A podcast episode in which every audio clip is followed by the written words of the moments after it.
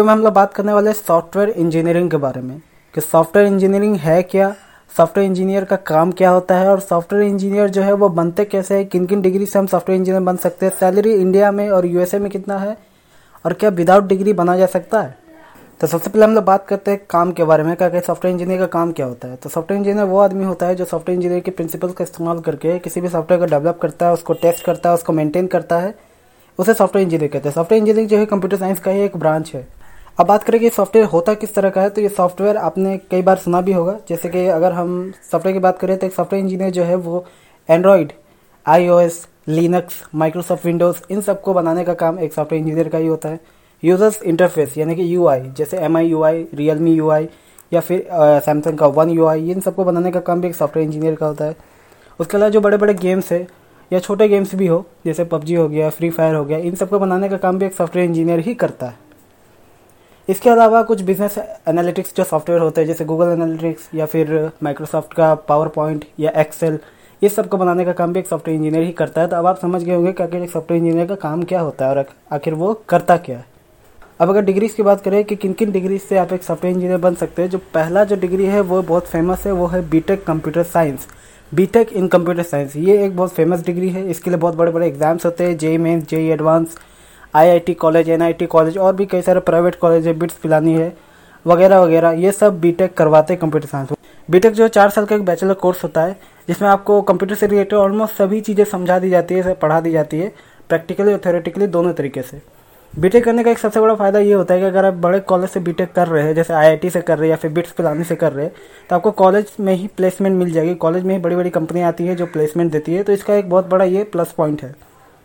BTech के लिए एक बात जो नेगेटिव पॉइंट होता है, वो होता है कि ये बहुत कॉस्टली होता है। अगर आप आईआईटी में भी चल जाइएगा तो भी ये दस, इनका फ़ीस दस से बारह लाख होता है।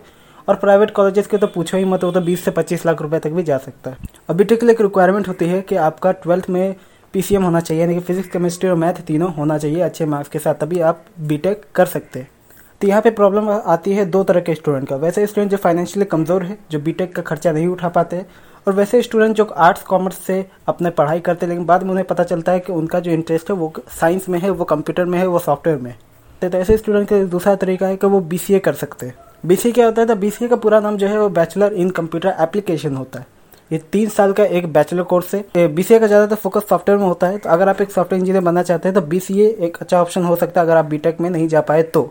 लेकिन हाँ BCA जो है, वो अकेला काफ़ी नहीं होता है बीटेक की बराबरी करने के लिए। अगर आपको एक BTech in computer science student को टक्कर देना है सॉफ्टवेयर इंजीनियरिंग के मामले में, आपको BCA के साथ MCA भी करना होगा। MCA जो है, ये भी तीन साल का कोर्स होता है। कभी कभी ये दो साल का भी होता है कुछ कंडीशन में। कुछ कॉलेजेस जो है, वो एम सी दो साल का भी आपको करा सकते हैं।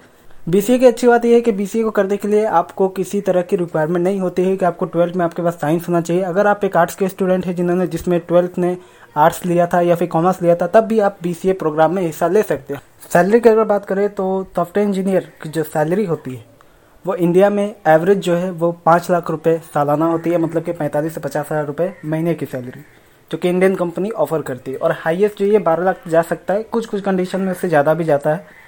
यूएसए की बात करें तो सॉफ्टवेयर इंजीनियर की सैलरी यूएसए में जो एवरेज सैलरी है वो साठ लाख रुपए सालाना होती है मतलब छः लाख रुपए महीने की।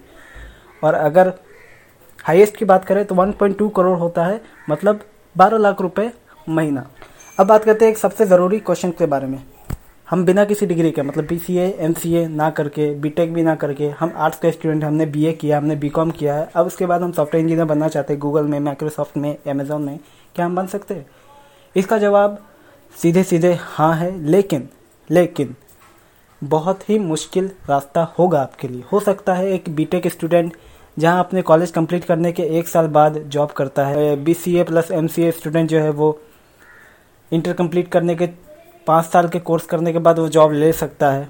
लेकिन आपको हो सकता है कि आपको दस साल भी लग जाए, आपको आठ साल भी लग जाए। ये सब डिपेंड करेगा आपके स्किल्स के ऊपर, आपके प्रैक्टिकल नॉलेज के ऊपर कि आपने कितना सीखा है। और आप कंपनी के लिए क्या कर सकते हैं? आप कितने लेवल तक स्किल्ड है उस एक खास काम के लिए जिसके लिए आपको कंपनी रिक्रूट करेगी। ये जो कंपनी आपको चुनेगी तो वो सब आपके स्किल्स के बेसिस पे होगा कि आपने क्या सीखा है। तो आप जितने अच्छे से चीज़ों को सीख सके और जितने अच्छे से उसे दिखा सके, वो ज़्यादा इम्पोर्टेंट होता है आपके लिए।